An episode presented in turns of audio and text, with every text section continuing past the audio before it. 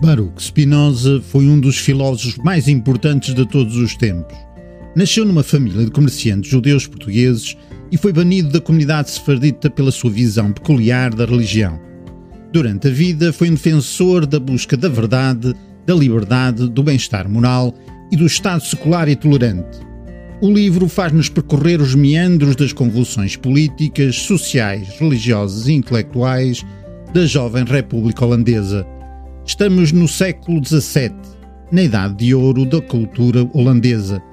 Pelas ruas respira-se um ar de mudança, mas também se percebe o choque de mentalidades que se adivinha profundo entre as comunidades de judeus portugueses de Amsterdão e a sociedade holandesa calvinista. Mas de onde aparecem estes judeus portugueses? Segundo o mito, os ingleses, que estavam então em guerra com Espanha, interceptaram um navio por volta de 1593 ou 1597, que transportava cristãos novos, que fugiam de Portugal e da Inquisição.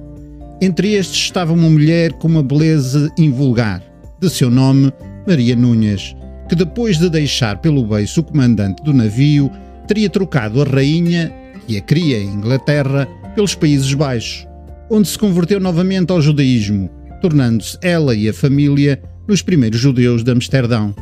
Mais tarde viriam os judeus askenazi da Alemanha e da Polónia, mas seria a comunidade sefardita portuguesa que teria um papel importante, usando de prosperidade e poder que lhe adivinham das ligações comerciais com o Brasil, Portugal e a Holanda. Boas leituras!